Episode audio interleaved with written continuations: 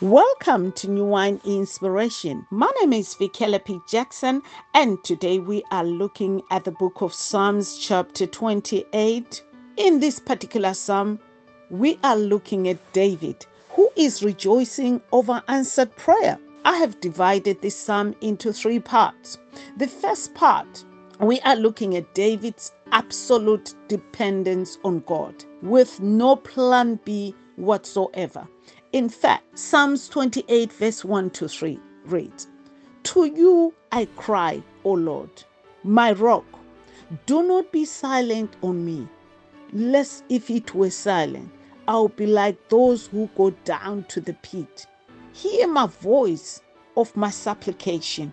And the second part, David, here we see not only did he trust his God, but David had faith in his God. David trusted God. His desperation for God uh, was so absolute that is so pure that it's like I can't go anywhere. There is no one else to ask other than you. The third and final part is that David begins to want to share this God of his with everybody. In fact, in verse 8, uh, it says, The Lord is their strength, and he is the refuge of his anointed. Save your people and bless your inheritance. Shepherd them also and bear them up. In conclusion, we can see uh, here that we could learn a few things from David. How many times do we come to God when we already have this plan B and even plan C.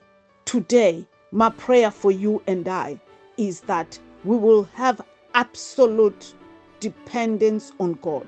We will trust God, we will have faith in Him.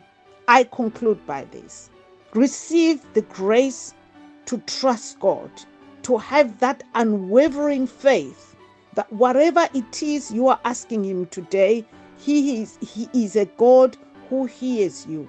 Today, may your prayer be answered according to his plan, according to his purpose.